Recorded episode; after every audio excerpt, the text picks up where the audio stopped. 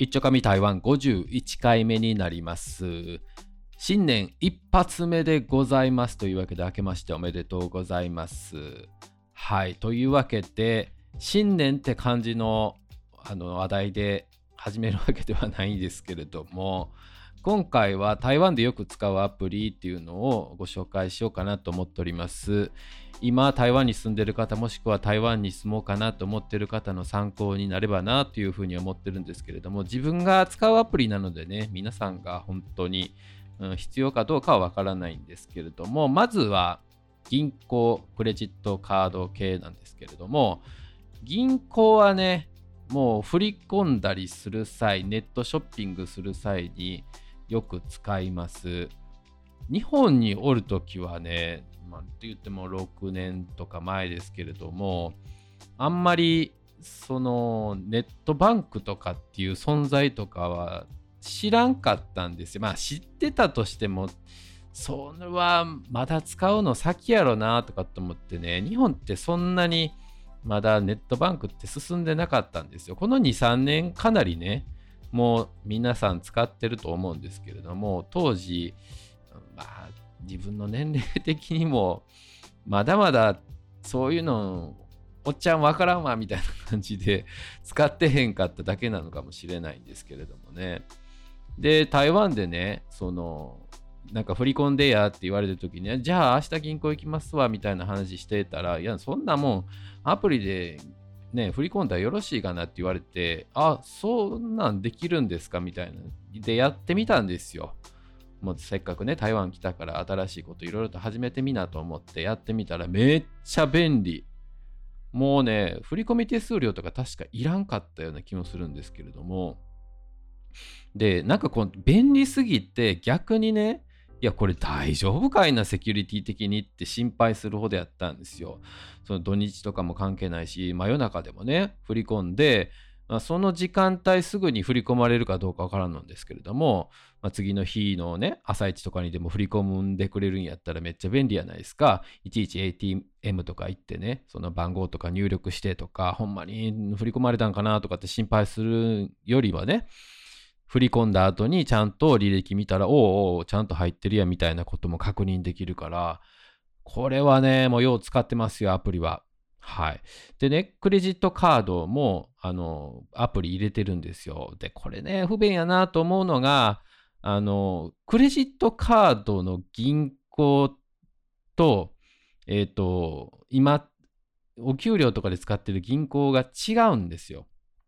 ね、日本で、こう、クレジットカードって契約するときって、えっ、ー、と、どこの銀行とこう結びつけますかみたいな感じになるやないですか。で、例えばその、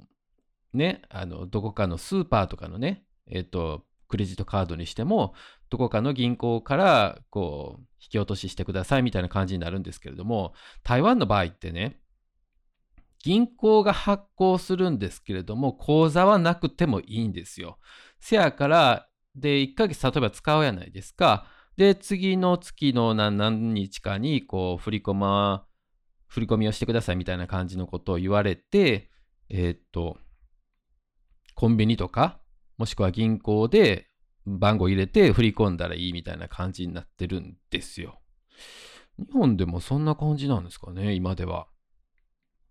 わからないんですけども、せやからね、その銀行用のアプリとクレジットカード用のアプリが別々で、あの、これね、同じ銀行を使ってたとしても、アプリがね、分かれちゃうみたいなんですよね。クレジットカード用でしょ。で、銀行のネット版みたいな感じと、あとはネットバンク用の口座のアプリみたいなのもあったりして、いろんな種類がね、同じ銀行やのにあったりするから、これ統一してほしいなーって思うんですけれども、システム上これなんか無理なのかもしれないですね。うん。まあそんな感じで銀行とかクレジットカードのアプリがいつの間にか3つか4つか入ってるって感じなんですけれどもね。はい。で、次にめちゃくちゃ使うというか、うん、これが一番頻繁に使ってるのかなと思うんですけれども、ポイントカード系ですね。日本やったら T ポイントみたいなものがあると思うんですけれども、で台湾でもね、このアプリでポイントを貯める系、もちろんね、物理的なあのカードもあるんですけれども、あれね、持ち歩くのめっちゃ嫌いなんですよ。あの財布が分厚くなってね あの財布の形が変形してしまうじゃないですか。あんまり多いとね。ただでさえそのクレジットカードとか持ち歩かなあかんねんしってなるから、診察券とかいろいろものを含めたら、もうたくさん入れなあかんから、もうそれは嫌やから、もうポイントカードはできるだけね、もう物理的なものしかないんやったらしゃあないんですけれども、もう、ね、あの、あの、反抗ス系のやつとかもあるじゃないですか。たまにシールは貼るとかね。まあ、あんなめんどくさいことしてられるかいなと思って、ああいうの、ね、もう、もらうぐらいやったらね、あんなカードもらうぐらいやったら、もう、持ち歩かんわ、もういらんわっていう感じなんですけど。そやから、もう、アプリで貯められるポイントしかもう使わへんってことに決めてるんですよ。で、いつも行くね、チュエンリエンっていうスーパーと、あとカルフールとね、あとドラッグストア系でしょ？でもコンビニ、まあ、これはもう毎日、ほぼ毎日使ってますね。で、台湾にもある日本系の無印とかユニクロとかニトリとかね、まあ、ここら辺も一応入れてますかね。でね、これみんなね、ポイントカードで、アプリ入れたらええのに、台湾の人ってね、前にも話したかもしれんのんですけれども、ポイントカードをね、アプリさえも入れの入れないんですよ。で、かといってカードも持ち歩けへんから、どうするかっていうと、で、会員ですか？って言われた時に、あの、いや、会員やで、っつって、で、電話番号を言うんですよ。ゼロ、なんとかかんとか言うて。言うと、あ、何々様ですねって言って、、あの、ポイントつけてくれるんですけど、そんな個人情報を人前で晒すようなことできるかみたいなことで、それは絶対やりたくないと思って、あの、ちょっとアプリとかね、すぐとか出てけえへんときにね、あ、番号、電話番号あれば行きますよとかって言われるんですけど、いや、いいです、いいです、みたいな感じで、アプリ出すの待って、みたいな感じで、そう、もう、そんな感じでアプリあるんですけれども、これもね、その、10個とかあるにね、結構増えてくるから、あの、もう行くところもね、大体制限して、そんなにアプリは増やさんとこうと思ってるんですけれどもね。うん。で、まあ、あの、はい、アプリ、まあ、ポイントはできるだけ貯めるようにはしてます。で、貯めてね、あんまり何の役に立ってるのかよくわからんのですけれどもね、スーパーとかのはね、あの、2円とか3円とか、例えば532円になりますって言われた時に2円を引いてくれたりするんですよね。まあそういう便利なのもあるし、あと台湾ってね、あのレシート当たったら、あの、まあ、当たるんですよ。あの番号でね、あの宝くじみたいに。で、その時に、例えば200元当たるじゃないですか。で、それをそのまま、そのスーパーのポイントカードっていうんですかね。まあ、それに入れて、あの、プリペイドもね、兼ねてたりするんですよ、スーパーのやつって。まあ、せやから、プリペイドにそのチャージして、で、なんかそのお金足りへんときに、まあ、それで使ったりっていうこともできるので、これはね、非常に便利ですよ。うん。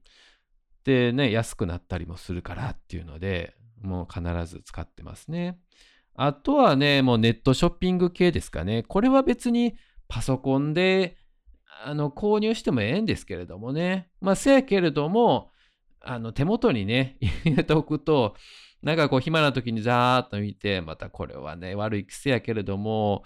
見てるとね、欲しくなるから、ついポチりたくなるんですよね。これは罠やなと思って。で、でも入れとかんとね、なんか購入した時に、あ、あれ、いつ届くんやろ、もう届くかなって調べる。その配達状況とか調べるときに開くから、もうそのついでにね、キャンペーンです。何円買ったら何円キャッシュバックですせ、みたいな案内来てね、それでまたポチってしまうというね、これはもう悪いですね はい。まあ、そういう作戦なんでしょうけれどもね、あの、そういう罠にはまっております。で、最後になるんですけれどもね、もう全部紹介してたらきりないから、あとバスとかのユーバー？とかの交通系とかですよね。まあ、ここら辺は、うん、頻繁に使うってほどでもないんですよ。台中にね、住んでた時は、バスのね、あのアプリとかないと、あの、番号がめっちゃいろいろあるから、路線がね、あのそんなの絶対覚えてられへんわみたいな感じになるんですけれども、あので、使ってたんですけれども、台北に来た来てからはね、あの、もう大体路線ってね、まあ、決まってるし、うん、3分とかね、4分ごとに電車来たりするから、あの、時間時刻とかね、見ることないんですよ、ダイヤとかね。まあ、だから、その、大体入れてるのはですね、えー、っと、バス。台北でも、まあ、たまにね、バス乗る時があるから、バスの、そのアプリと、あとね、U バイクもね、一応入れてます。U バイクって台北であの自転車借りることができるんですけれども、まあこれのアプリ見たら、その U バイクの止める場所はどこにあるとか、何台ぐらいあるとか、あと、その U バイクやるときに UU カードっていうね、いうものがあるんですけど、それで登録せなあかんのですけれども、この U バイクのアプリやれば、その UU カードの登録もできるしっていうので入れてるんですよね。あとは、Uber とタクシー呼んでくれるやつですね。ウーバーは、これ、まあもうタクシーもですけれども、大体は電車なくなった時あのね、友達に誘われて飲みに行くってことあるじゃないですか。で、いろいろ楽しくなってきて、ああ、もう1時や2時になってしまうた、みたいな感じになった時に、あじゃあもうウーバーで帰るわっていうのがね、あのまあ、そういう安心感もあるじゃないですか。うん、もうそんな、いや、11時でも最終便終わるので、もう帰らせてくださいみたいなこともなかなか言えん時もあるでね。日本人やからうん、そう、そやからね、こういうの入れとくと、まあじゃあタクシーですぐ呼べますからみたいなこと、うん、言えるんで、まあそういうので使ってますかね。はい。まあそんな感じでね、結構あのアプリは活用しております。台湾でもあのスマホを持ってる人すごい多いからね、年寄りの方でもいろいろ使ってんのかなと思いますね。なので皆さんもですね、えー、台湾に来る際はですね、いろいろとアプリ活用してみてはいかがでしょうか。以上です。